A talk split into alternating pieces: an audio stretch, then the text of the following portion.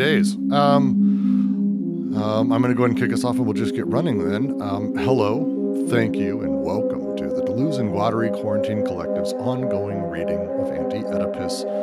Take two. We're nearing the end of take two, and then we'll be starting take three, or I don't know what the hell I'm going to do. I'm just going to like sit there and like, I don't know, host a Q&A every week and just leave it open. I may do that. It may uh, be smart, I think, for a little bit, take a break from like a hard reading, wait till another group sort of forms. But we're nearing the end of all of this as we're sort of finishing the introduction to schizoanalysis as we move forward through the final chapters of the book. And we are spending an hour on a single paragraph at a time. Uh, the same thing is actually happening in our logic of sense section sessions. Uh, I think we got two paragraphs, maybe three done uh, yesterday in two hours, and we're going to have the same setup happening here uh, for sure. So, um, with that, I'm going to go ahead and actually kick off with the beginning of our reading, which is at the bottom of 315. Allow me to share my screen right here. And uh, it is the paragraph titled Previously We Distinguished. And we're discussing some lovely, lovely, lovely deliriums. Uh,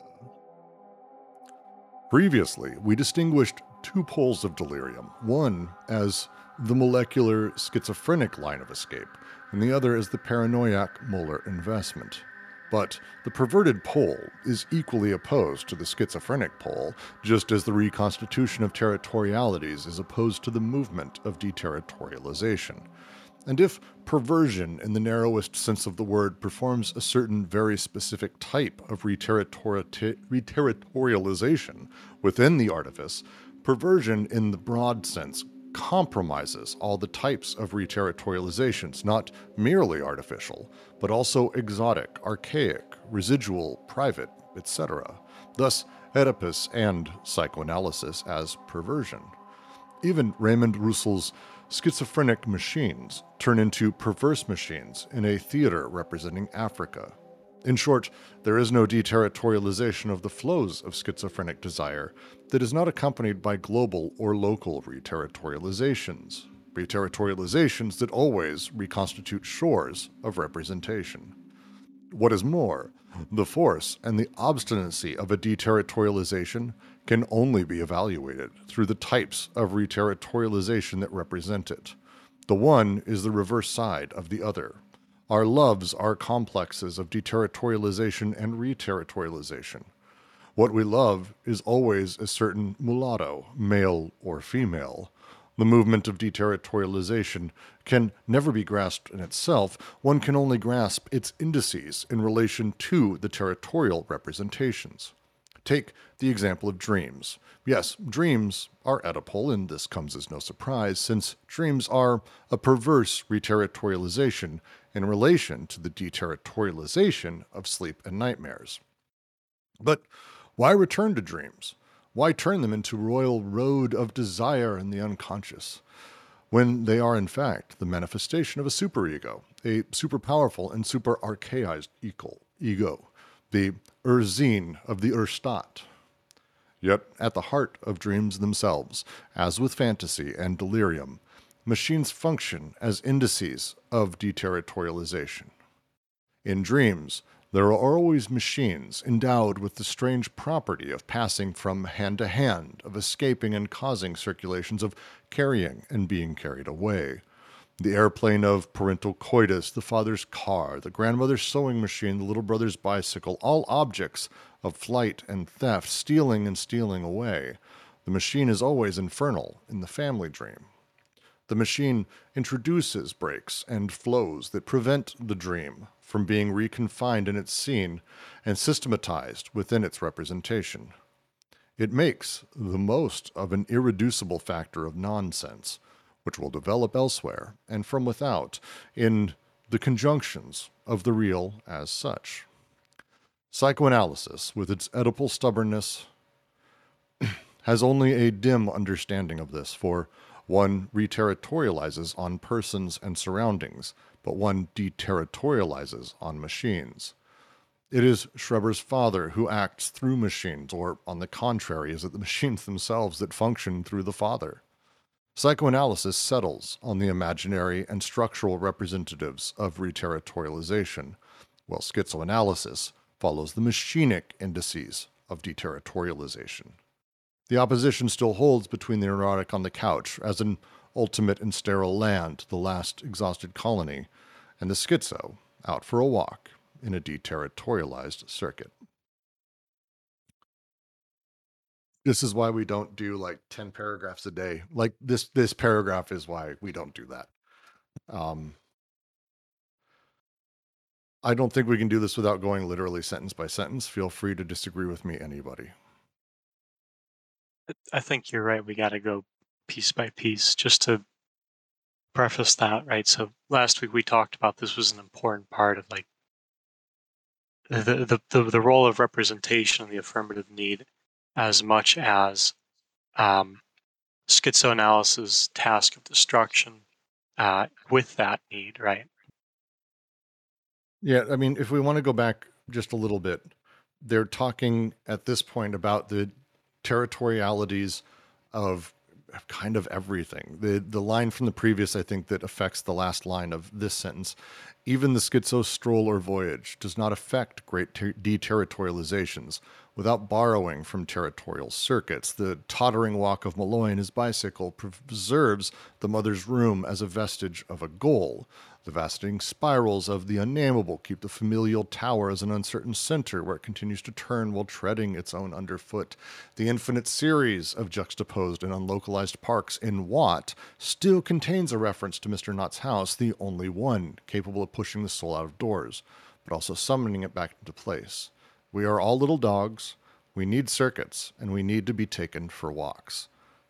This seems to be an explanation of kind of what they mean by that grouping of, of a sentence, if that makes sense. It feels like that's kind of the thing that they're starting to uh, answer here.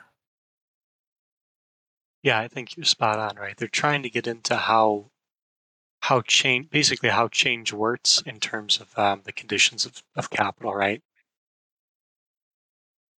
And like you said, right, there's a circuitry that's not exactly consistent, but continues to um, change with changes in the territoriality.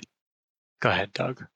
I was just going to say, I think it's desiring production in general at this point, at least not just capitalism, because the way that I'm seeing this is that um, it's kind of all going back to beginning and um, the uh, I forget exactly how they phrased it, but the sort of unification of the perspectives of man and nature and industry and uh, playing with the distinction between inside and out.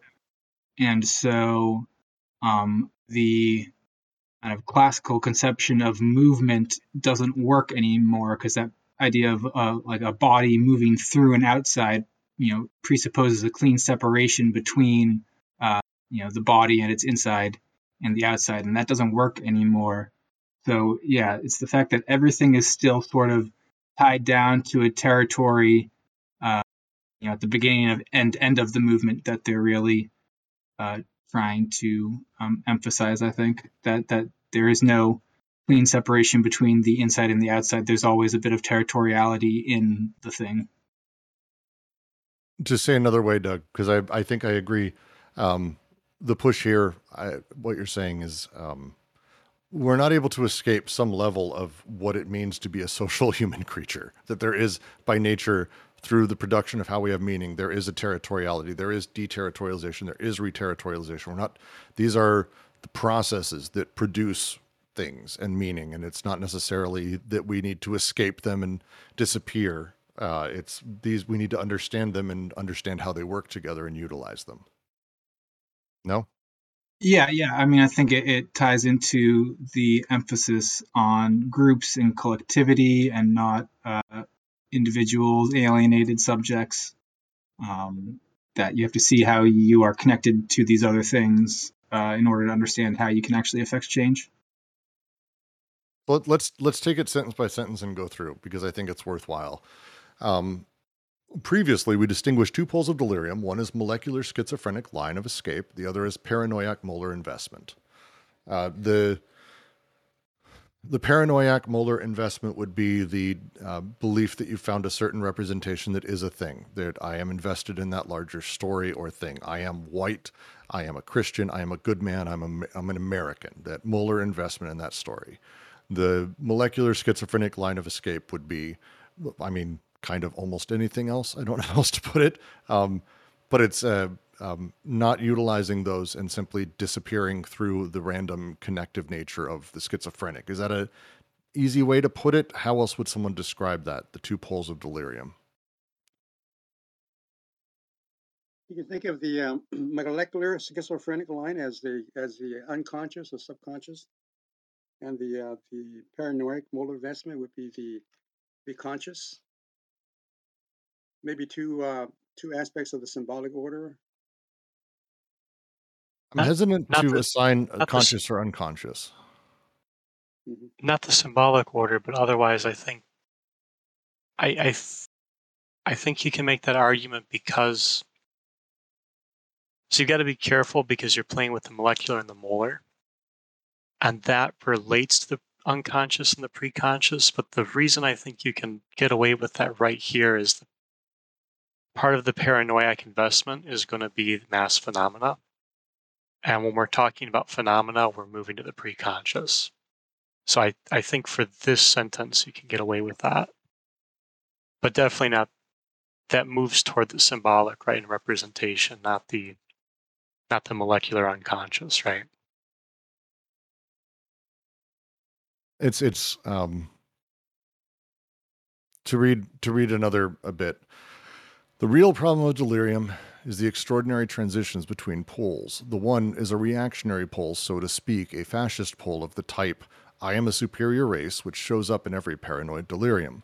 The other is a revolutionary pole, like Rimbaud when he says, I am an inferior race, always and forever. Every delirium invests history before investing some ridiculous mommy daddy. And so, where even where therapy or a cure is concerned, provided this is mental illness, if the historical references of the delirium are ignored, if you just go round and round between a symbolic father and an imaginary father, you never escape familialism. You remain locked within the framework of the most traditional types of psychiatry.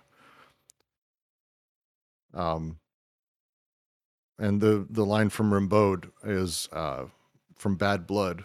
Uh, priests, professors, and doctors, you are mistaken for delivering me into the hands of the law. I have never been one of you. I have never been a Christian. I belong to the race that sang on the scaffold. Uh, it's a really interesting uh, use of Rimbaud for this. But again, I think that's the push he's making. He even himself calls it sort of reactionary versus revolutionary poles. The the one that is uh, playing to uh, the hypernormative you might say, or the revolutionary pole that isn't playing necessarily counter to that, even though it may appear as such, but instead it's breaking out of the structure. How it that's how it produces its meaning and how it plays. I think this does get at like what you and or you and Doug were talking about earlier too. This is that point about, you know, the there's not a hard divided line between the molar and the molecular because they have a reciprocal relationship. The kind of um, you know the kind of antipodal nature they're to, Deleuze and Guattari talking about here, right? Mm-hmm. Yes. Um, the point with delirium to that is like as things are happening during a schizophrenic process of production, right? Miraculation. So too can they be happening at a molecular, um, or excuse me, a molar paranoiac way, right? Get moving toward like social production. So this is like the stuff they highlighted with Lacan, where you can find all these different um, aspects of social production happening with things like uh, mass phenomena and that, um, or like with Schreber's father, right? There's a way in which the father is spoken through by way of the machines at a desiring machine level, right? Or at the same at the same token at a social production level. Yeah, and I just think another helpful way to look at that is like in um, uh, the end of chapter one, the whole and its parts, when they talk about the wholes always being, you know, the totality is always being produced as another thing alongside the parts. That way you can like have, you know, uh, production on the wholes just right alongside production on the parts, the molecular right next to the uh, molar. Right, because any totality is a perspective alongside the other perspectives, right? And so the the way of relationships, the first synthesis is the one of the critical things you I think you're really underscoring there. I like that way of looking at it in terms of yeah perspectives. That's probably helpful. Uh, Kedis, it looks like the last part is based on the fact that schizophrenic has difficulty coping with the real. I'm hesitant to use the real in this um, in this context or with Deleuze. Um, there is there is no definite meaning. I think uh, would be what Deleuze would say when we start talking about representations. Uh, a, a paranoiac investment would be saying this is what a thing means, even though it's absolutely not because of the nature of again to go to his other books or just deconstructionism. Like we can't actually ever really have that um, thing. There's a appeal always to a sort of platonic ideal behind everything that oh this is that thing we've got a definite meaning doesn't really work that way. Everything requires a level of uh, interpretation. You always have to interpret and place it within your own context, which breaks things apart. A schizophrenic doesn't do the interpretation. Uh, a schizophrenic is basically dealing almost purely with machines. Uh, with machines, the parts of it, you don't uh, analyze what a machine means because that is nonsense. You you look at the parts of a machine, you decide if it's functioning or not, what it's meant to do, and like how it's what it outputs and you're done. There's no larger sort of story there. And so that's kind of the two sides we're talking about is one is uh, the schizophrenic is purely dealing only with the pieces of machine without context. The other side is essentially only context this demand of knowledge uh, which is the paranoiac uh, you know par excellence. Uh, that is only living in that and not caring at all about the machines and how they're built or what they're set up as uh, who are prone to interpretive issues, we'll say, as a thing. Um, so it's not so much the schizophrenic doesn't deal with reality. The schizophrenic is broken because they are almost pure escape and they don't piece things together in sort of large scale, larger narratives because that's the sort of essence. And again, I'm not talking about like actual schizophrenia as it exists today. I'm using it in wholly in the context of this, um, uh, like in every way. I'm totally using it in the context of this. Um, but I think that's kind of the way I would I would sort of talk about it because it's the, the next line. But the perverted pole is equally opposed to the schizophrenic, just as reconstitution of territorialities is opposed to the movement of deterritorialization. Perverted in this case means uh, turning sort of ideas on their head, playing with that. The perversion, in the narrowest sense of the word, performs a specific type of reterritorialization within the artifice. Perversion, in the broad sense, comprises all the reterritorializations, not merely fuck, the sentence is so fucking long. Um, the perverse pole is also opposed to the schizophrenic. The schizophrenic doesn't do ter- reterritorialization, kind of at all. There is really no territory within that setup. It is reterritorial, like deterritorialization, effectively. Um, so the the setup as we go and we reconstitute or we rebuild, or the pervert builds a territory as they're doing that, they're also opposed to this hyper, you know, deterritorialization where nothing matters at all. Perversion still plays with some level of interpreting that larger scale representation, playing with, you know, reconstituting these elements as a specific territory. That's how I read the second sentence. This is going to take goddamn forever. That's how I read the second sentence. I'll, I'll give you guys a second to respond. Sorry. Yeah, I mean, I think the big thing is the way it goes with the socii, right? So if perversion is antipodal to schizophrenia, the same way that uh, the paranoiac would be, right?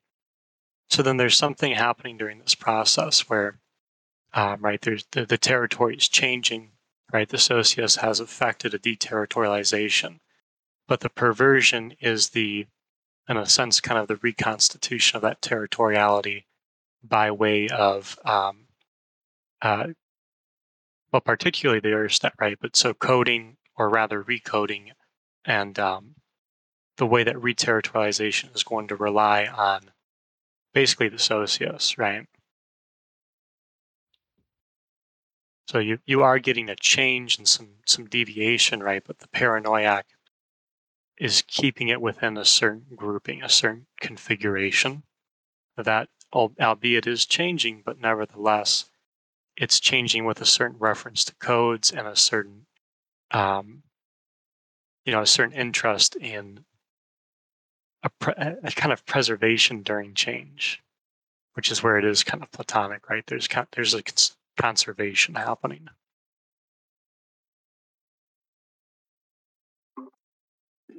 you interpret the uh, the perversion as a kind of um, of the the uh, the uh, the machines, the actual, uh, in relation to the virtual, and the schizophrenic is, you know, um, opposed to the um, opposed to these uh, actual machine machinic um, perversions.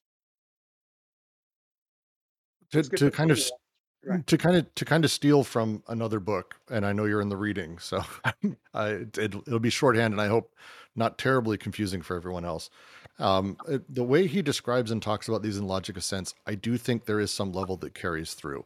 I think he's made some adjustments in how he talks about it or thinks about it. But when we're talking about the schizophrenic, we're talking about pure bodies. We're talking about there is no larger meaning. Everything's partial objects. Things connect as they do. I connect them. I put pieces together, and pieces kind of get moving as they do. The hyper idealized, the paranoiac who absolutely certain that words are, and representations are truth and they're able to interpret them perfectly live in a different place the the perverted the perverse is able to sit not between them i may say in this case but instead the perverse is an, a perversion of the heights of the idealized of the representation of the certainty but it's also equally opposed to the hyper broken apart schizophrenic. It's not like it wants everyone to be broken apart. We need to have to communicate, to know what to eat, to have social situations. We have to have some level of social investment. We're not like this weird, I mean, some people might interpret it as being weird, hyper libertarian, hyper individualists, but it's a little bit different than that. It's it's a different tactic where it's like, look, it's the perverse twist things. Now, Oedipus is the example they use that he uses they use in this paragraph, and I think it's a very good example because it is something that does a reterritorialization. Uh, it does, and it it plays with things and it twists them in a different way. Now, it's still opposed overall to the schizo, you know, hyper deterritorialization because it is still working against that. That's a line uh, perversion in the broad sense comprises all the types of reterritorializations, not merely artificial, but also exotic, archaic, residual, private.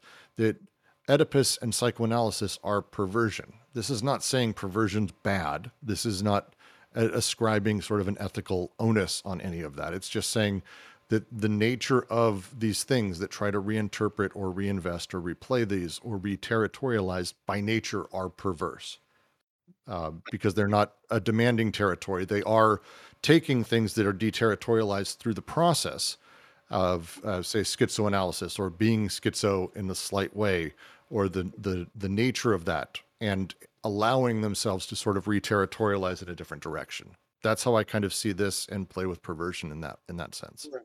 So these perversions are forms of actualization, and uh, schizophrenia is a form of counter-actualization, right? Say that one more time. Sorry, someone jumped in while you were talking. Is a is a form of counter-actualization of the you know uh, speaking lines of flight. I don't know if I'd say schizo is counter-actualization as much as just uh, in the in the form of logic of sense. It would just be living in the bodies. It's the it is the complete breakdown of all meaning and sense, um, sort of by nature, because you're not connecting. Random connections are not necessarily good or useful. This would be playing with instead, uh, as he would say, dancing on the surface inside of logic of sense, but taking the ideas as you know returning them being able to sort bodies being able to see the pieces of the machines as they are. If there is a thrust that is absolutely between this it's the line he says about zarathustra who was able at 6000 feet to to sort bodies.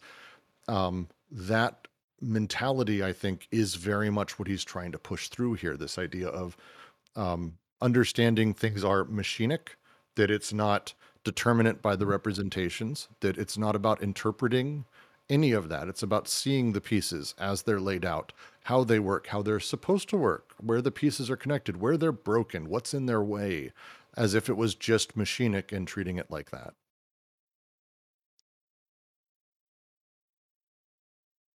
Uh, I mean, I think the to that point, I think the perversions is getting at the functionalities and capacities, right? So, a deterritorialization opens up a new new possible functions, new possible distributions for um, what's in the assemblage, right? But the perversion affects what they're going to do um, altogether, right? Because you've got the tension between the BWO and its distribution at the molecular level, and the relation with the, the socius at the molar level, and particularly, right, by way of, of recoding, and that the Urstaat comes into play. So what things can do is affected on one hand by this this deterritorialization, right? By the breakdown of, of codes and by the breakdown of the territory. A new consummation of the real is opened up. At the same time, you've got those those capacities and functions still having to deal with the molar and the way that they'll uh, and this is where I think the perversion is that they will still be um, in a certain sense subject to uh, not just the molar representation, but however the recoding happens, however the reterritorialization happens, it's, thus affecting the, the consummation. that's a great way to put it. It's a, the the the perverts are the people who basically specialize in coding.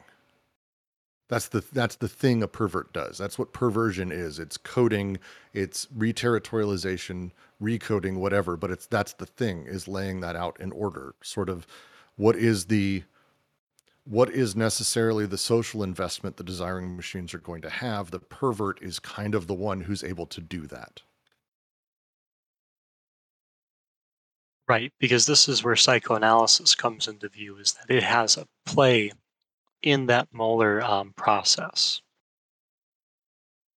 Right, it has a place with recoding and reterritorialization that Deleuze and Guattari are pointing out they don't, they don't even fully understand.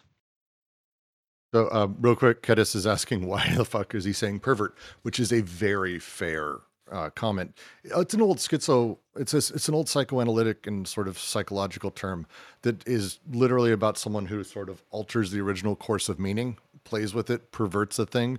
Uh, we have a sort of sexual side to it now, um, but pervert is literally about corrupting, distorting, and and and sort of putting a twist on things. The neurotic, the psychotic these other things play in a different space. Uh, they're more about more really the paranoiac um, and the certainty of things than necessarily uh, the pervert. If that makes if that helps. That's why like uh, Zizek has his films, The Pervert's Guide to Cinema and The Pervert's Guide to Ideology. It's not. I mean, granted, he would also say that it's necessarily all sexual, and so would Deleuze and Guattari. But I think in um, English, we have a um, we have a different sort of use in English parlance. So yeah. Yeah, a neurotic, Seraph nails it. The neurotic would overly concerned with the codes that they are given. They would probably uh, fastidiously stick to them, and it's about the codes. It's not about creating them or forming them. Uh, the psychotic would probably actually just be someone who maybe. Well, I don't want to get into all of it, but they all have different ways of reacting to coding. But Jack's comment about the pervert being basically this master of code or recodification is a great way to put it. Thanks, Jack. Yeah, no problem. Because that's that's one of the concerns in psychoanalysis is perversion, and you get this in Logic of Sense. Perversion there is it's basically a, a, whole new process of change, um, and that's certainly like early Freud. That's kind of the idea. Is you, there's a like a, the mouth, right? The mouth has all sorts of capacities and so you can't really relegate the mouth to a normalized uh, model to understand its functions because the mouth has capacities. Eating shit for sexual pleasure um, isn't necessarily a, a, a, true deviation because of the way normality works. But this is the tension. Here, Deleuze and Guattari are saying there's another way of understanding perversion, which is appeal to a changing representation, right? A changing um, sense of the functionalities uh, versus the schizophrenic thing that I was kind of talking about earlier. Mm-hmm. The the example, um, the, and the, that's the line. It's um, just to say again, perversion in the broad sense comprises all types of reterritorializations, not merely artificial. Um, specifically here, he's calling out the rest of it. it's not just artificial as if uh, oh you're perverting a thing it's a it's a facade it's fake it's like no it's also exotic reterritorializations archaic residual private whatever the reterritorialization is that's necessary in it the example that they give um, for uh, Raymond Roussel, uh, his Impressions of Africa is the book um, they're talking about here. I'm going to pop a PDF in the.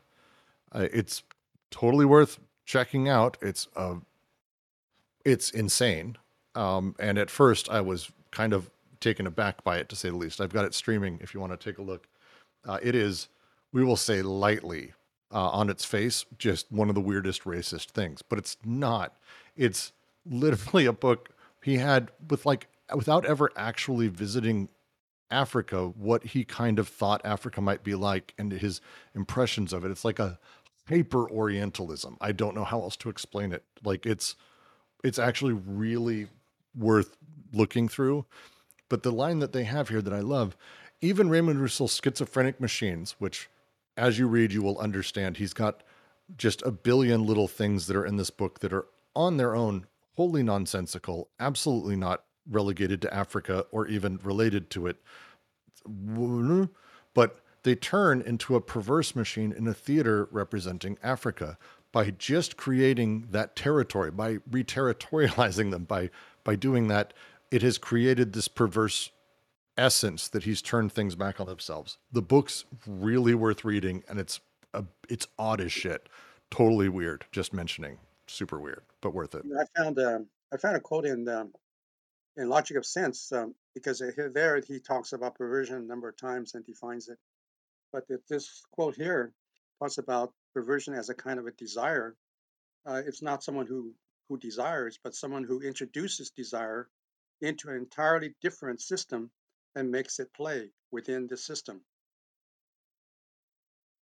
Interesting. It's, yeah, the role of an internal limit, a virtual center or zero point. Just kind of interesting, yeah. So it's um, desire that's transferred into a, a different system. Maybe that's uh, you know, yeah. So by desire that by itself it uh, is not perversion, but when it's um, maybe um, uh, you know introduced into a different system of um, thought or um, you know maybe like like a fetish, you know.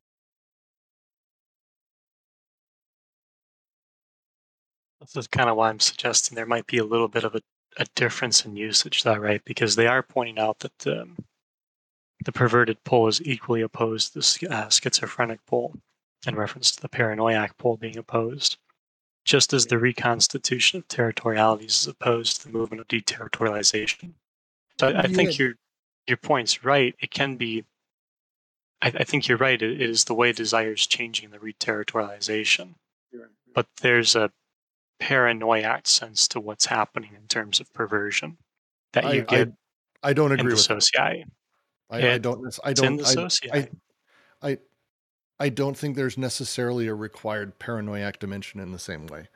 Like otherwise, it, the wording here is, um, and I'm not saying that there's like a Euclidean geometry reality to what I'm about to say, but he's not saying that there's two poles and oh, look, this is also opposed to the schizophrenic pole, therefore it's in the same space, or that it's along the line, or whatever it may be.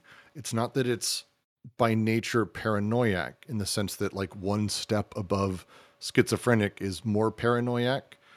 It's much more, I think, a, a flowing sort of reality because the to go to the next line um, after the scene about Africa, it kind of talks about what I mean. In short, there is no deterritorialization of the flows of schizophrenic desire that is not accompanied by a global or local reterritorializations, reterritorializations that always reconstitute shores of representation.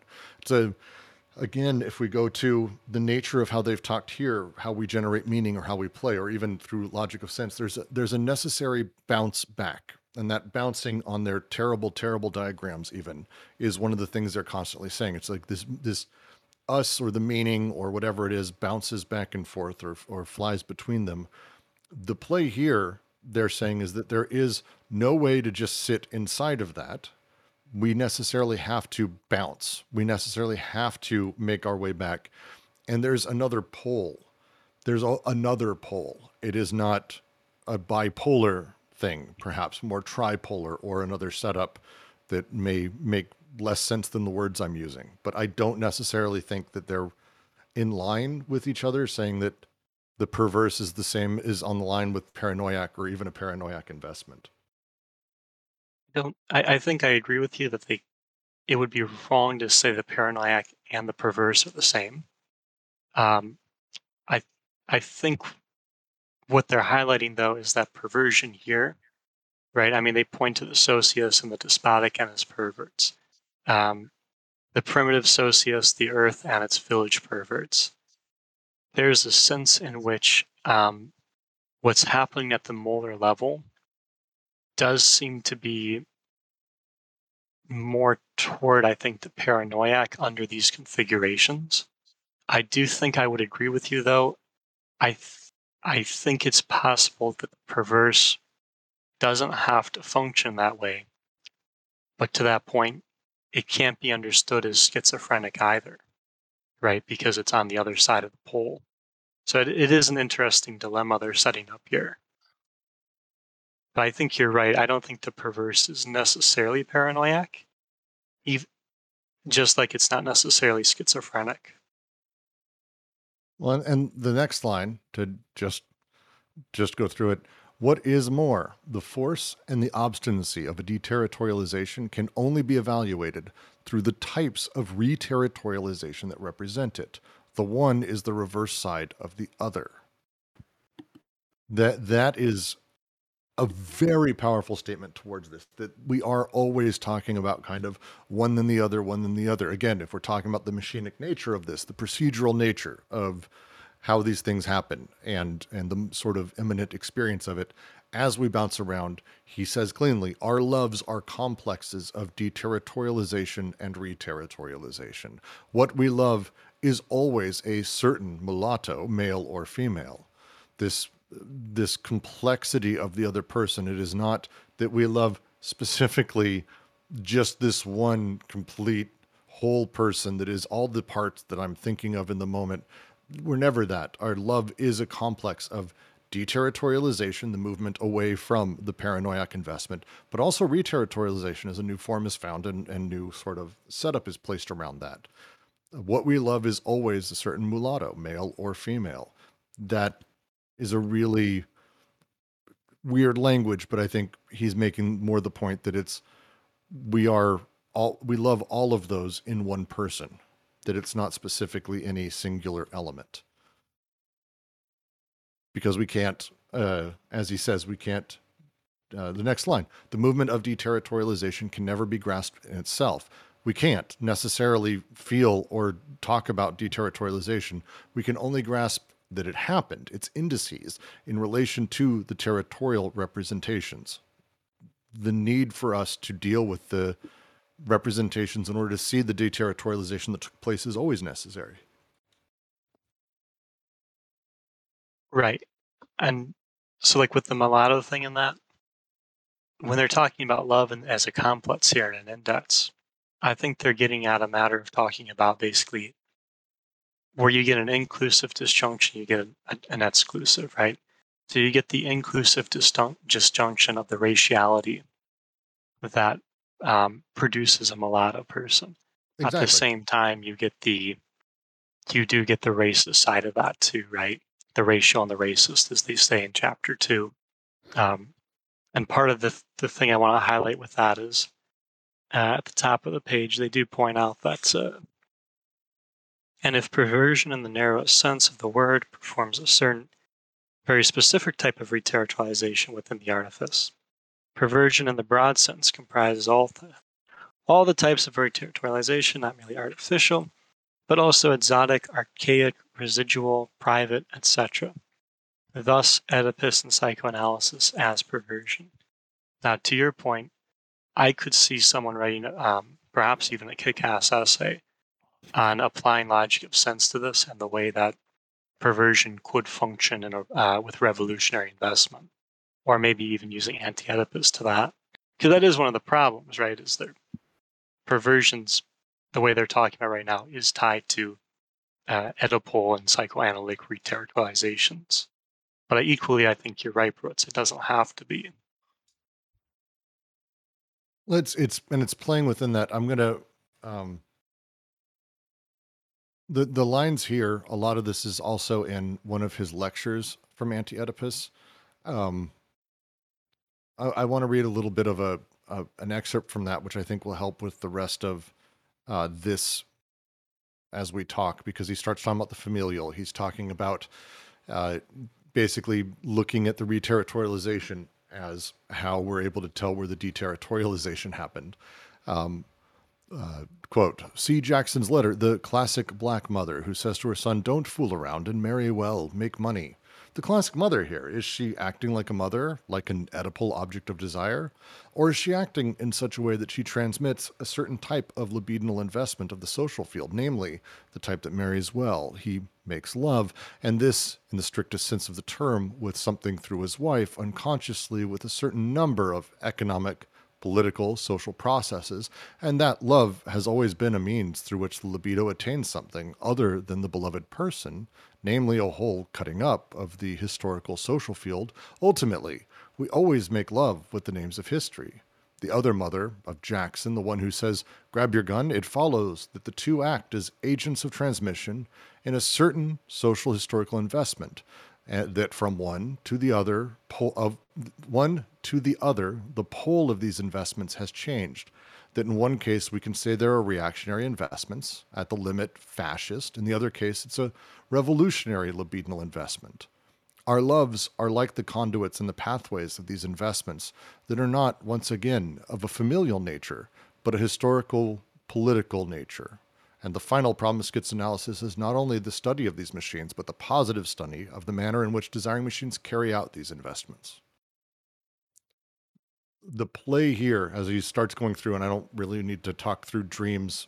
We can if we want, but the play through the next few bits is, I think, a lot of this. He talks about dreams. He said, but why return to dreams? Why turn them into the royal road of desire and the unconscious when they are, in fact, the manifestation of a superego?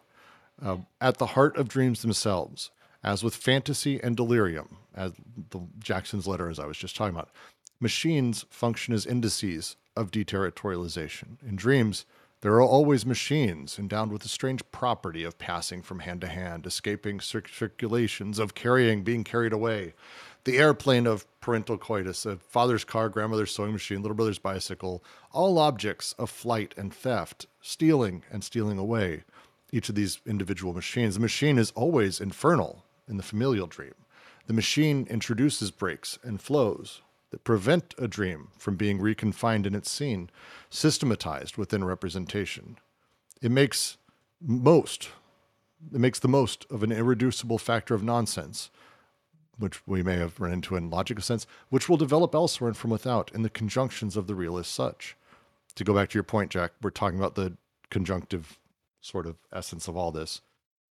Um, psychoanalysis, with its Oedipal stubbornness, has only a dim understanding of this for one reterritorializes on persons and surroundings, but one deterritorializes on machines. This line here, I think, is the thrust of the argument that they're bringing to forebear that we sit and we talk about uh, within psychoanalysis. Uh, we reterritorialize on persons. Um, oh, it's this is your father. We break a thing down and rebuild it as the father. We reterritorialize on surroundings but it's completely missing the point of the deterritorialization. We deterritorialize on machines, on the items itself.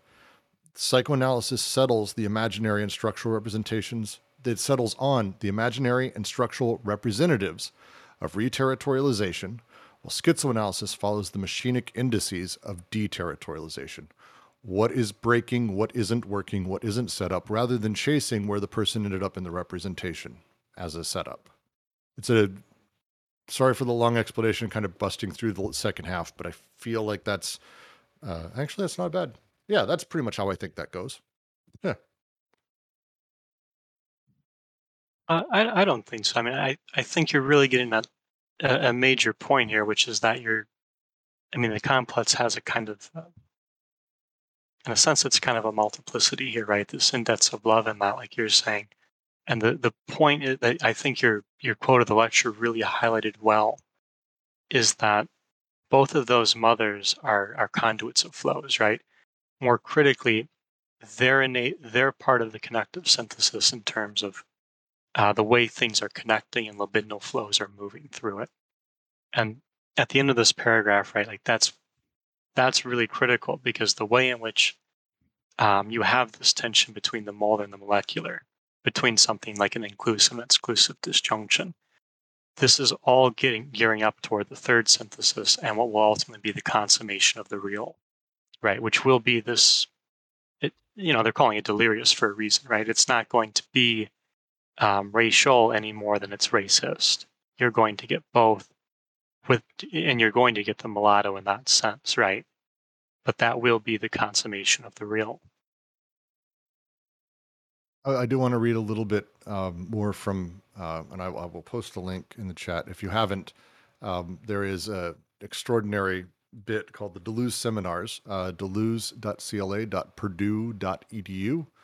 Um, it's a huge collection of uh, English translations of uh, Deleuze's various seminars. They're great, uh, and they're really, really useful, and I think a pretty amazing amazing setup for us. Um, specifically, the question he's posed in one of them is, why are there only two poles? He, he had just said, um, if schizoanalysis has a sense, it is at the level of analysis of the unconscious to tip delirium from the pole that is always present, the reactionary fascist pole that implies a certain type of investment, towards the other pole, no matter if it is hard and slow, the revolutionary pole. Well, why only two poles? We can make many, he responds. But fundamentally, there are clearly two great types of investment. The reference of libidinal investments is daddy mommy. These are the territorialities and the deterritorializations. This must be found in the unconscious, especially at the level of its loves.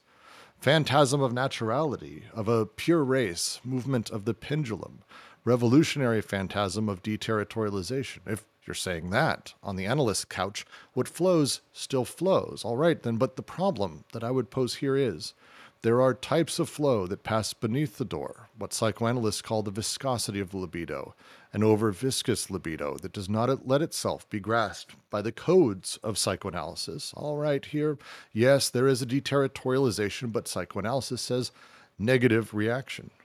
What annoys me in psychoanalysis is the cult of castration. The family is the system of transmission. If you say the madman is someone who remains with his desiring machines, who does not carry out social investments, I do not follow you. In all madness, I see an intense investment of a particular type. This goes for adults as well as children, from the earliest childhood to desiring uh, earliest childhood that the desiring machines are plugged into the social field. I think that's really this whole paragraph. I kind of just want to now read all of these. I could just go on. This whole thing's huge, but wholly worth reading. Um, sorry, it's just great. Um, uh, Ketta says, "Why dreams? I think it's mostly because one can interpret dreams. Somehow, interpreting is the perfect super ability. I think the reason he's gone back to dreams uh, myself is because."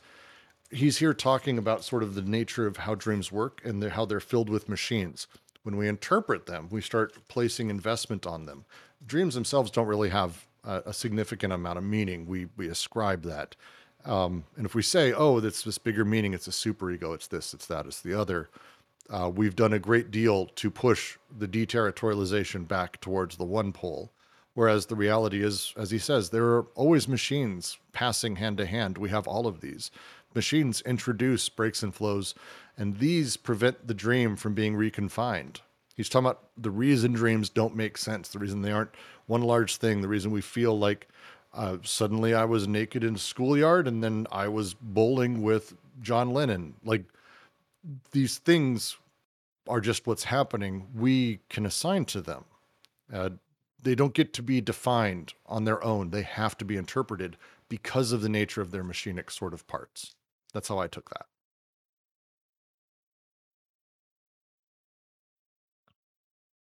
To, add on to that, um, there's a way in which psychoanalysis uses dreams as a representation of the uh, the unconscious, right? And this is their point about the theater. There's a way of trying to represent the unconscious in that manner. And this is to move toward the preconscious because at that point, you know, you're really getting at the representation of the person um, not only the unconscious, but you're going to move toward um, certainly the ego, right? The I and the self are going to become your main concern there. In contrast, right, Deleuze and Guattari getting at a point where there's another way to understand dreams, which is that they're deterritorializing, that they're affecting machines as opposed to um, being concerned with the structure and the, the ego, the I. Like it's like classic movie, right? You know, tell me about your dreams, and then like we'll make some sort of representation of desires out of the, out of your your story, right? Any questions or thoughts on the rest of this paragraph? We've now gone through. It's a long one. That only took an hour. That's fine. It's a. I want to just go back and actually say a sentence I kind of skipped over. is it Schreber's father who acts through machines, or on the contrary, is it the machines themselves that function through the father? Schreber Schreber's father isn't used here by accident or as oh I like Schreber. Schreber's father literally built machines for children. Uh, a stick with a headband attached to it that was attached to a chair that wouldn't let a child do anything but stand up straight. Uh, that kind of shit. The machines that would tie a child down to a chair or a bed if they were overacting. Uh, very much, Schreber's father built machines. Google it; they're actually really weird, and it's helps explain Schreber honestly, as far as I see. Um, but the the line here is the question they're asking: Is it Schreber's father who functioned through the machine? Was it Schreber's father using the machines to put stories into his son, which would be, I think, a more traditional psychoanalytic view, or is it the machines that actually functioned through Schreber's father? That Schreber's father um, was the conduit, the coding of the flows happened through him. The machines were just the machines doing what they did. And the line there that's in italics psychoanalysis settles on the imaginary and structural representatives of reterritorialization. Schizoanalysis follows the machinic indices of deterritorialization. That's the difference. And it's a big, it's a stark difference. I really uh, love that line, uh, Brooks. And I think what's great about it is that, like, when you first read it, you're like, what are they talking about? Like, the machines have a mind of their own.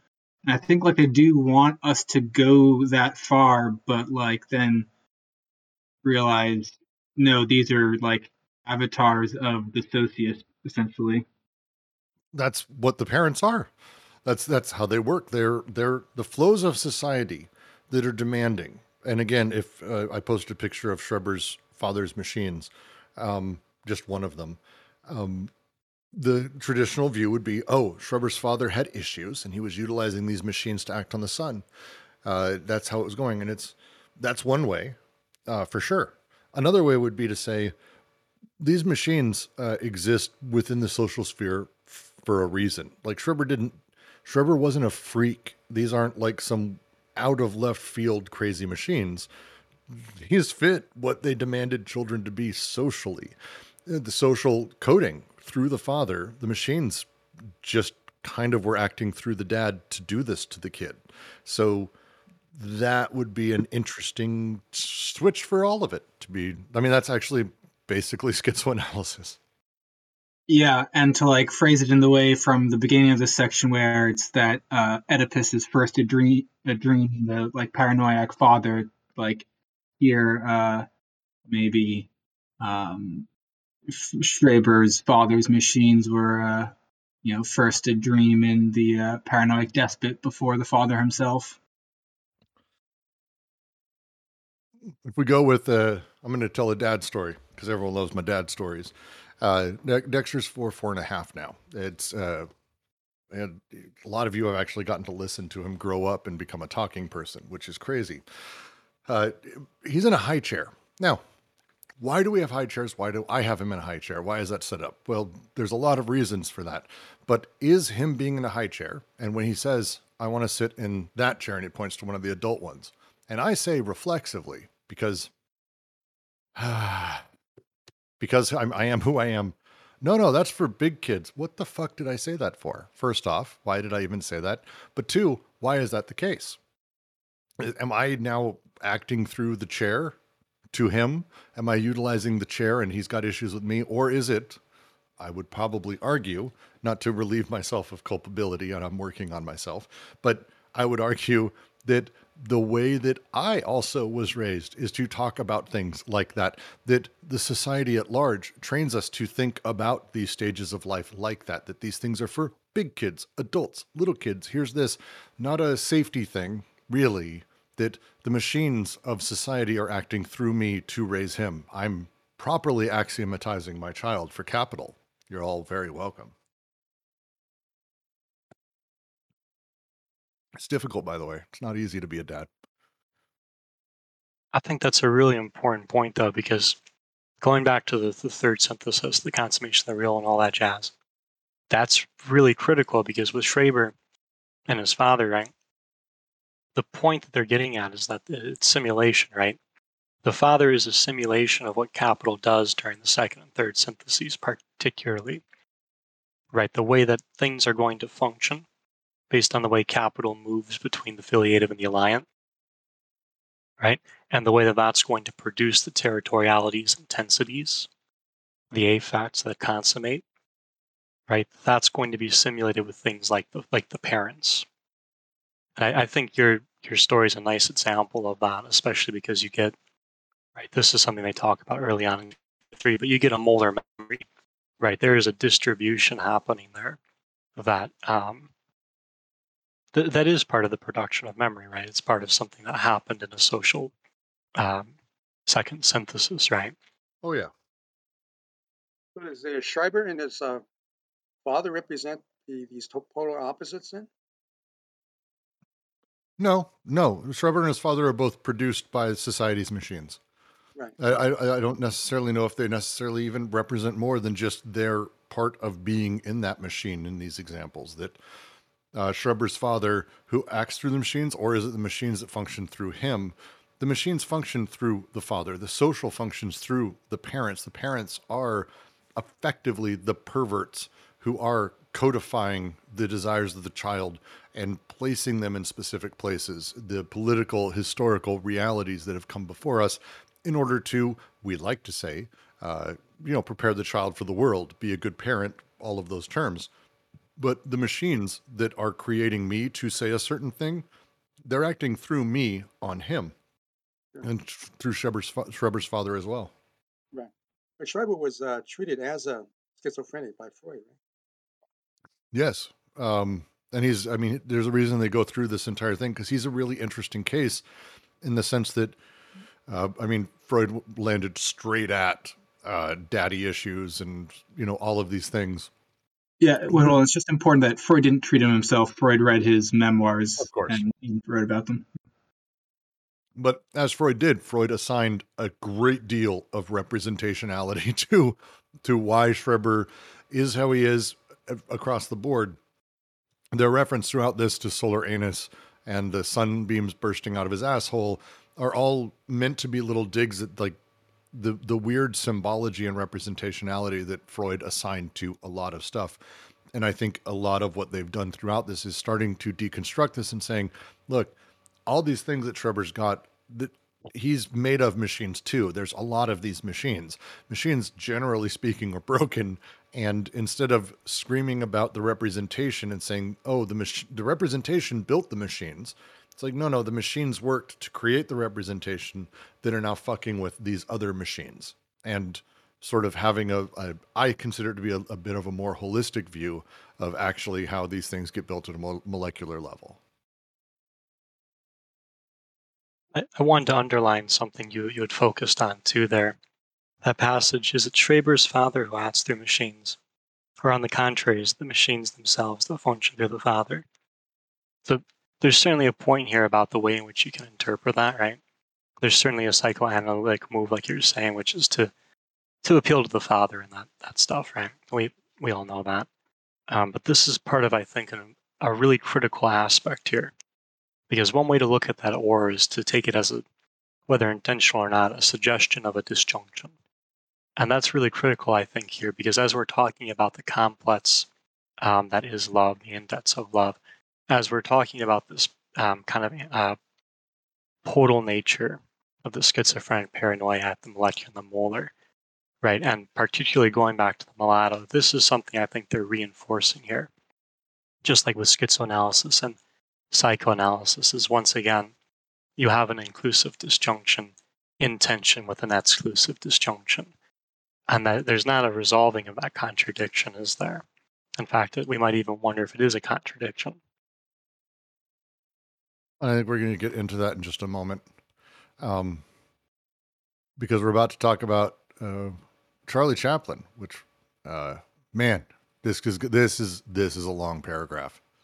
Yeah, I was reading this before the session today, and I do not understand what the point of it all is. So, help me. I, I, we will do our best. Um, this is like one of my favorite paragraphs from the last reading because it took us a long time, but um, it's a really worthwhile discussion. Um, this is actually why we have movie night. Is this paragraph? um, because it's uh, we decided we needed to watch Modern Times and also uh, his other shorts. Um, I'm going to take breaks through this because this does not necessitate reading all the way through and then revisiting. I think there is a lot of singular points through this. It is mostly quoting actually another entire writer. It is not Deleuze writing. This is Deleuze writing. Here is an excerpt, and then here's the other writer. It's uh, Michel Cournot uh, writing about Charlie Chaplin. To just so we'll make our way through. The following excerpt from an article by Michel Cournot on Chaplin helps us understand what schizophrenic laughter is, as well as the schizophrenic line of escape or breakthrough and the process as deterritorialization with its machinic indices. Right, leave that. The rest of this is not to lose. Here we go. The moment Charlie Chaplin makes the board fall a second time on his head, a psychotic gesture, he provokes the spectator's laughter. Uh, this is in reference to general slapsticky shit of the time, but this I was trying to think of which film, and I realized this happens like three or four times to different Chaplin movies. Uh, Chaplin hit on the head with a board. First time, it's an injury. The second time, it knocks him down, spins him around, his eyes cross, whatever it may be. The second time on his head, the psychotic gesture, he provokes the spectator's laughter. Yes, but what laughter is this and what spectator? For example, the question no longer applies at all at this point of the film of knowing whether the spectator must see the accident coming or be surprised by it. It is as though the spectator, at that very moment, were no longer in his seat, were no longer in a position to observe things. I want to pause there. This is, I don't want to go into cinema one and two. I really don't want to go into cinema one and two. Um, if you've ever been immersed in a film, as you're watching, as this thing is happening, you are not necessarily thinking, oh, Charlie is about to get hit in the face with a board. Excellent. Oh, there is another time he will be hit. We're not doing that. It's not even really that we're surprised by it because we were we were not thinking it wasn't going to happen. It is as though the spectator at that moment were no longer in a seat, we're no longer in a position to observe things. A kind of perceptive gymnastics has led him progressively not to identify with the character of modern times, but to experience so directly the resistance of the events that he accompanies this character, has the same surprises, the same premonitions, and the same habits as he. Uh, I'm going to stop there before we talk about the eating machine. This is a really, I think, fantastic little bit about how we watch movies and we see things. There's a uh, film theory um, about why Keanu Reeves is a good uh, leading man um, and why in Avatar uh, we liked CG characters or characters who don't really express a great deal. There's a really interesting thing film viewers do where we actually kind of be, utilize that main character as a vehicle for ourselves. This perceptive gymnastics, they talk about it. It happens over time. It's not that we identify with the character of modern times. We don't identify with Neo in the Matrix. We're kind of there. We experience so directly the resistance of the events that you accompany the character. You have the same surprises, the same premonitions, and the same habits as that character. film's really cool like that. That's what he's referring to there. Thus, it is that the famous eating machine, a gif of which I've put in the uh, chat, um, literally a short film where Chaplin is basically experiencing an eating machine, and it is a machine that feeds him and washes him and cleans him up and uh, all of that, and it goes awry, and it's it's actually pretty hilarious from a uh, especially the time period. Thus, it is that the famous eating machine, which in a sense, by its excess, is foreign to the film, Chaplin had invented it 22 years before the film, is merely the formal, absolute exercise that prepares for the conduct, also psychotic, of the worker trapped in the machine, with only his upside down head sticking out. And who has Chaplin feed him his lunch? Since it is lunchtime. If laughter is a reaction that takes certain circuits, it can be said that Charlie Chaplin, as the film sequences unfold, progressively displaces the reactions, causes them to recede level by level until the moment when the spectator is no longer master of his own circuits and tends to spontaneously take either a shorter path, which is not passable, which is barred, or else a path that is very explicitly posted as leading nowhere. We'll get into that. After having suppressed the spectator as such, Chaplin perverts the laughter, which comes to be like so many short circuits of a disconnected piece of machinery. Critics have occasionally spoken of the pessimism of modern times and the optimism of the final image. Neither term suits the film. Charlie Chaplin in modern time sketches rather on a very small scale with a very precise stroke the finished design of several oppressive and fundamental manifestations. The leading character, if you haven't seen Modern Times, the rest of this is going to be really fucking tough to explain, just letting you know. Like, it's going to be really tough. The leading character, played by Chaplin, has to be neither active nor passive, neither consenting nor insubordinate, since he is the pencil point that traces the design. He is the stroke itself. That is why the final image is without optimism. One does not see what optimism would be doing at the conclusion of this statement. This man and this woman, seen from the back, all black, whose shadows are not projected by any sun, advance toward nothing. The wireless telegraph poles that run alongside the left side of the road, the barren trees that dot the right side, do not meet at the horizon. There is no horizon. The bald hills facing the spectator only form a line that merges with the void hanging over them. Anyone can see that this man and this woman are no longer alive. There is no pessimism here either. What had to happen, happened. They did not kill each other. They were not brought down by the police. And it will not be necessary to go looking for an alibi of an accident. Charles Chaplin did not dwell on this. He went quickly, as usual. He traced the finished design. Uh, really only works if you've seen Modern Times. I guess we're going to do another viewing of that. Is that how this works, Jack? Hell yeah. All right. Uh, that's movie night this week. I'll schedule that up soon. God. I'd love to see it again. See, it's not just me anymore. No, I'm I I love Chaplin. I I Modern Times is not my favorite of his. That's all. We t- it's the same discussion. Go listen to the podcast last year. We'll have this discussion in the past. I don't want to have it again. Um, We let's we could also watch more than one Chaplin film. We could, but literally the point of this is the final image. It's the it's the way that these things were traced out, the way that he works.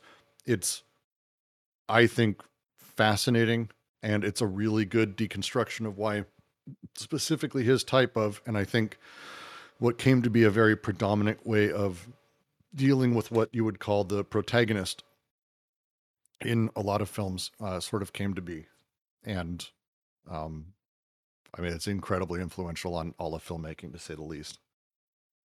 But again, the the underlying thing that this is talking about is the nature of how the the perception of these films, the perception of the actor, the perception of Chaplin's character, or even the ending, or all of these things, how these things come to be and how we take them in.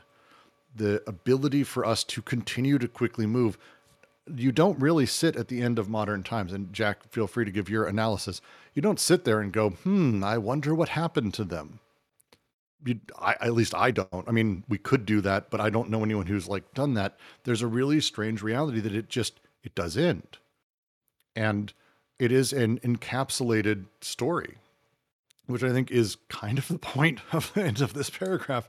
Is that you are meant to go quickly and not to skip to the next paragraph because I know this is the next paragraph, but you're meant to go quickly. You're meant to play with the parts, the machines, the things like that instead of the large representations. Oh, did it end on a happy note? Oh, was he captured? Or what is the meaning of all of this?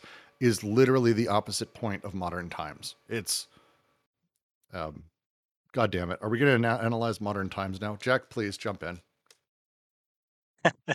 It'll be the next drift, right? God damn it. But yeah, I mean, I think you're right that one of the reasons, one of the things they're getting at is it ends and begins where we are, right? The film isn't repre- it isn't necessarily a representation of what we exist in any more than it exists outside of reality, right? Because, and you get a little bit of some logic in a sense, but for our purposes, there's a way in which the the, the film and that functions, um, certainly relative to the the viewer, but in the way that it's happening, that the way the Chaplin is in a sense uh, a schizophrenic line of fight flight, right? That is very much part of the way that we're being produced alongside of him, right?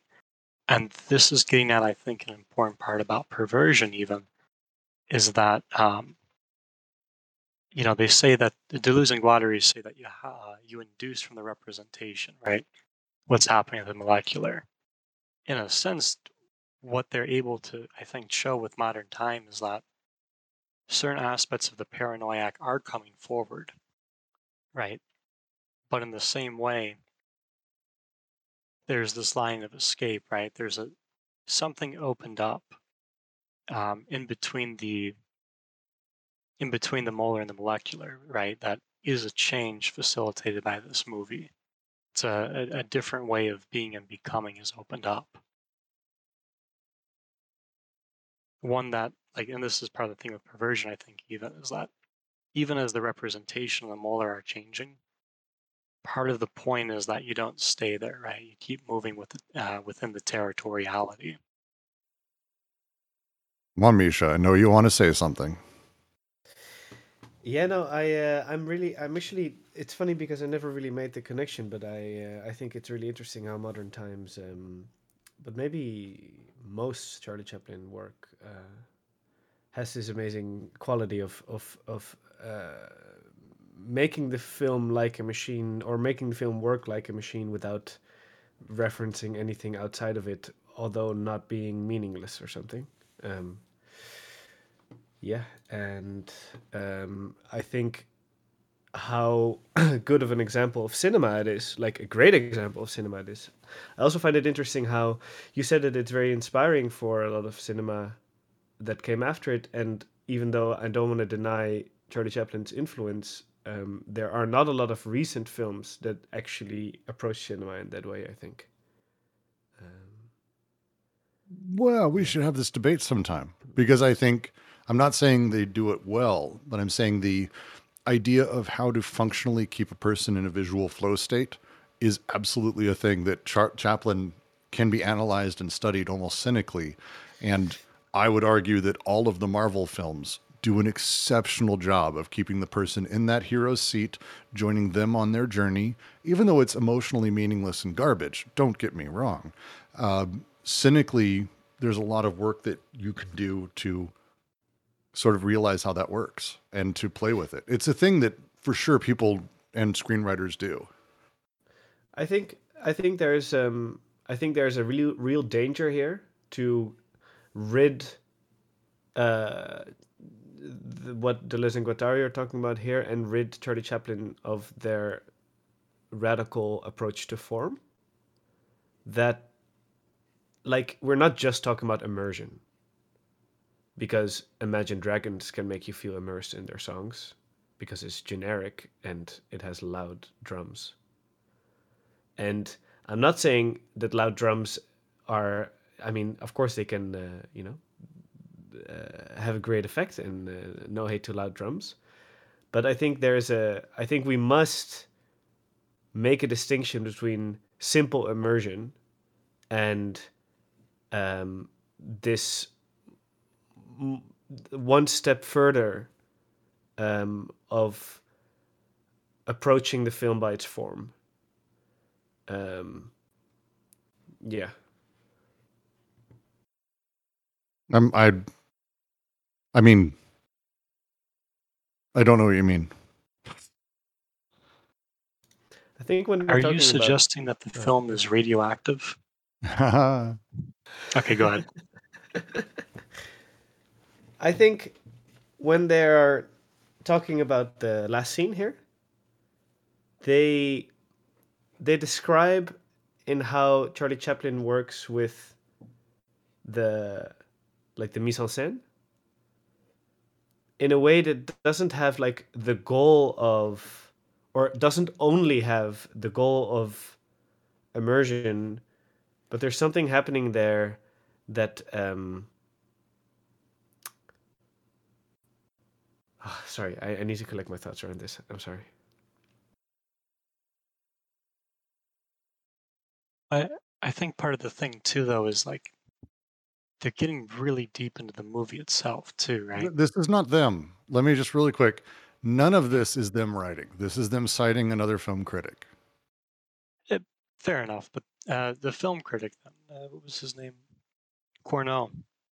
One of the things Cornell is getting really into that I think is um, is certainly part and parcel for Losing Water is the machines in the movie, right? Like, um, I think that's one of the critical things is that um, at some level, yeah, there is a sense of immersion, but I think too it's what the, the what the film is able to do as a film that doesn't necessarily have the inside outside distinction because it's we kind of started at this point. It's interesting that we've we've returned to it um, so much later but i think that's one of the things that, that I, I think brooks is trying to highlight with immersion that we can expand to say right there's this way in which modern times is affecting um, partial objects machines both within and without the movie in such a way that it is changing relations um, between those partial objects, right? It's opening up new functionalities. While, yeah, you still got the reterritorialization and, the perversion, but it's able to produce a thrust forward um, within that territoriality, I think. Because I, I do agree with you. It can't it, it can't always be the subject per se, unless we qualify the subject as the unconscious. Yeah, I think you all are like circling around the same sort of point, and um, I think yeah, it's important to bring up what's radical about Chaplin uh, and modern times for Deleuze and Guattari here, and I think like maybe a good starting point that goes to what you were just saying, Jack, about um, like the median point of the inside and the outside is uh, that they draw our attention to uh, what they call schizophrenic laughter. I think that's the part uh, towards, I mean, that's towards the beginning where he's talking about, um, well, the immersion, but and the way that that is creating this functional passage of uh, the laughter as affect to the spectator, um, and uh, so that's different than a sort of immersion in a maybe Oedipalized uh, narrative, a neurotic narrative. Uh, right there's a real uh, opening and point for uh, the the line of escape, the schizophrenic breakthrough, and the uh, like radical political potential of that for them. Right, and, and I'll make a brief point before I, I get out of the way. Con- consider immersion in terms of the unconscious, right? Let's expand the idea of immersion with, with an expanding immanence. The, the, fil- the, the machines in the film and that, the, the things in the film, they're not exclusive to the film per se. The, the kind of things he's eating, the use of the mouth to eat, the way his face moves, right? These are things that don't exist solely in the, the film itself. And this is part of the thing with the like the permeability we're trying to highlight. I think what this film's able to do is it's able to affect a whole new sense of relationships, a whole new connectivity, right? And this is the point about the the deterritorializing, reterritorializing. Um, that relates to the film, but also, right, the way machines connect um, in a general sense is changed by this film.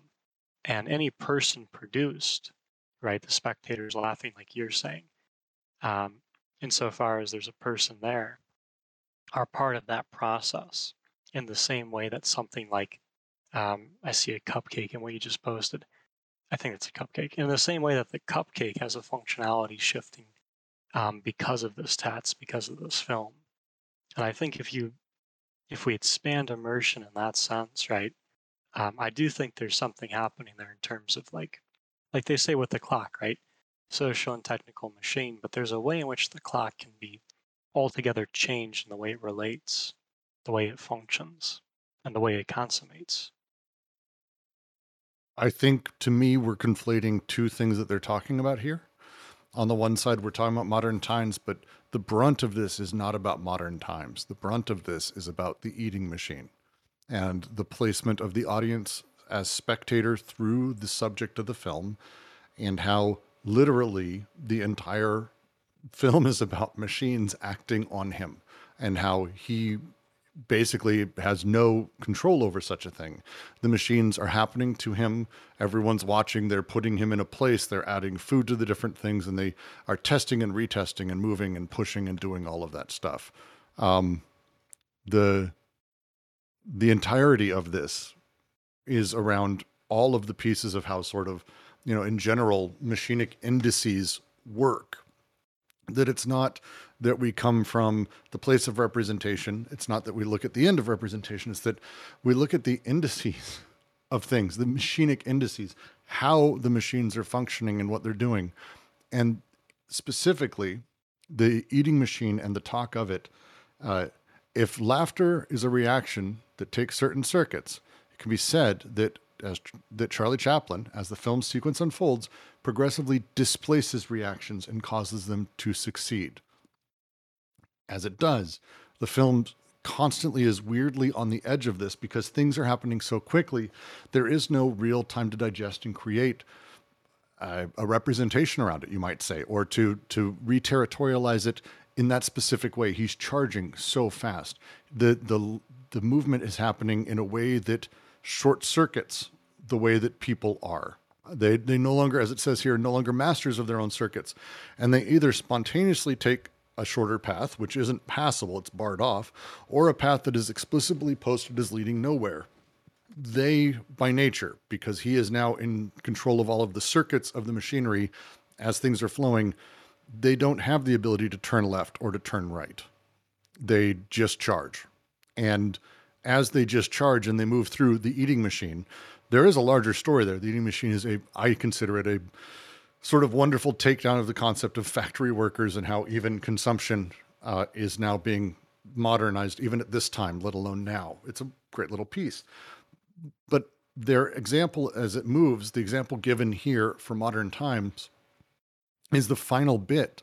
The the ending of modern times, everyone talks about as being like this happy ending of this couple doing a thing that oh they found each other they've escaped together they're going to probably go off and live a better life. There's no reason to believe this whatsoever.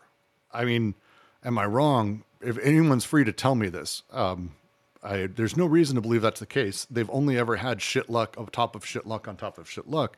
I mean there's no reason to believe it'll get worse but the point that the the critic here is talking about is like everyone says this and runs with it, but the final image is not one of they're moving out. The literally immanently the things in the image. There is no horizon. It is leads towards nothing. There's a a line. There's these bald face that only give vo- you know rise to a void. That the reality is they are just going. They're just moving. There's no pessimism. There's no optimism. What had to happen happened. These are the machinic indices that are in front of it. If someone comes away from this, as an example, just to, I think, to try to make the point that's trying to be made here, someone comes away and says, well, what an optimistic ending to the movie. We should probably have a discussion about where that came from and what produced the person's optimism, because it sure as fuck wasn't the film. And that's, I think, the underlying point here that the these things, these these machinic natures in Chaplin, the laughter of this. Let's talk about where the laughter came from. Well, there's the machine that produced it, the thing that was observed in this parts. We need to actually not just go, oh, oh, it looks like it was a happy ending or sad ending or uh, modern times ends ha- ends well or whatever. It's look through the actual pieces, the actual parts that are functioning, and see what was really produced and what was broken. Inevitably, someone who sees modern times and comes away thinking it's a happy ending, there's something else going on there. They've brought other investments that are necessarily being brought into the experience. I think I I think I have collected my thoughts a little bit also based on what you guys said. I think what is um, uh, ra- radical in some way about this way of looking at modern times and modern times itself is that the film is completely transparent about its own machinity. And it is it actually fits chaplin's way of acting really well. 100%. um, because it's extremely physical uh, and it, it's never really a character or like often not really a character with a personality but but a but a really strongly moving body moving on the grid of the mise en scène yes. and I think the ending also has such a recognizable uh, gri- uh, like grid-like mise en scène. Like the the mise en scène of the of the end scene is such a s- strong cinematic grid that it is really easy to sort of conjure what what is further in the grid even though they in the last scene show that the grid ends at the mountains.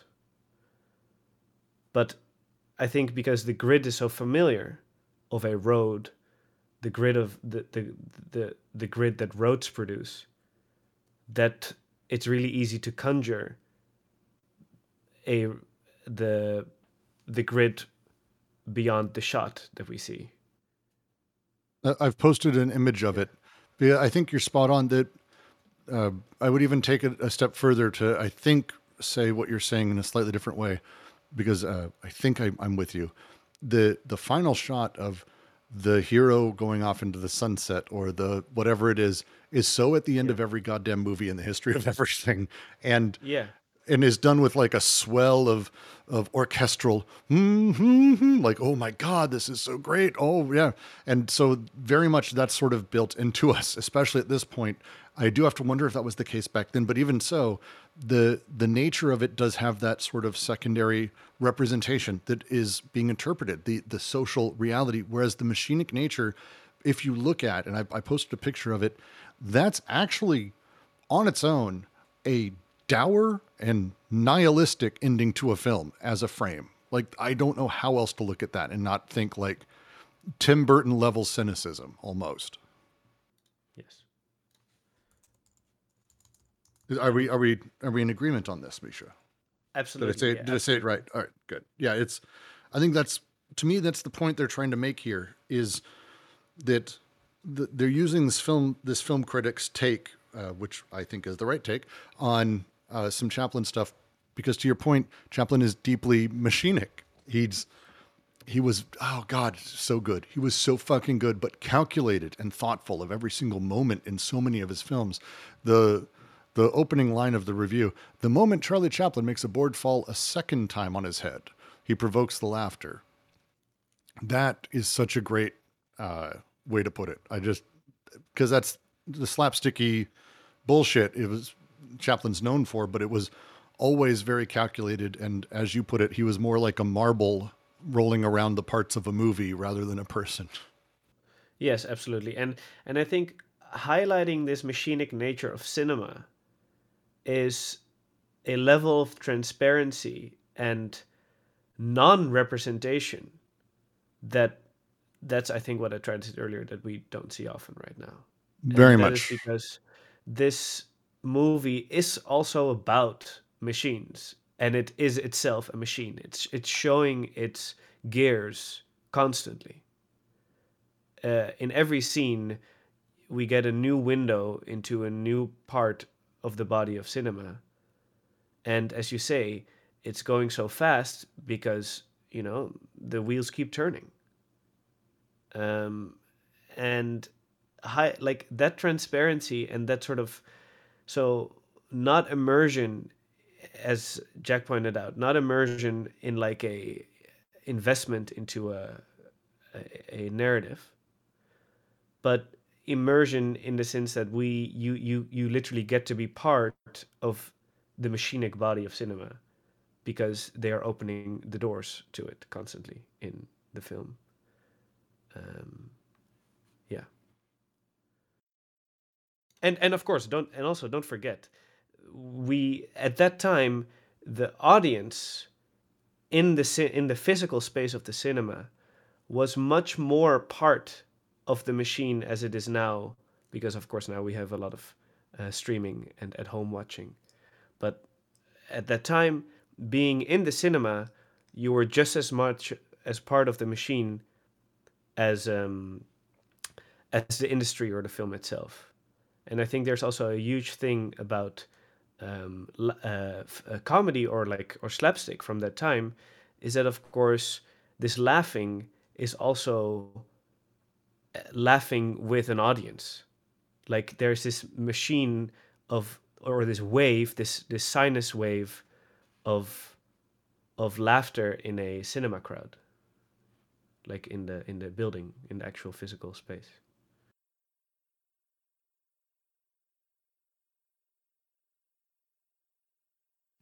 and you, and you have you have from that era more more films that that really um, address that uh, uh, really transparently, like the the Buster Keaton movie, and I forgot the title of the movie, the Buster Keaton movie, where he where there's a scene where he suddenly sits in the in the cinema room and then walks into the screen. Yes. Um, oh, crap. Yeah. Thank you for screwing my brain up now. Yeah, because that really, really does a similar thing of also sort of uh, deconstructing this facade that the audience is not part of the movie, because of course it's part of it. Yeah. Um, I'm actually thinking we're not going to move beyond uh, this paragraph because the next paragraph, there's not a chance in hell we can get through even part of it in 20 minutes because it's Proust and it's in search of lost time.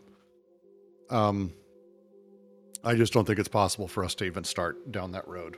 Um, if Chaplin took us this long, not saying Proust is more complex than Chaplin, but Proust is more complex than Chapman, Chaplin, so that's the way that works.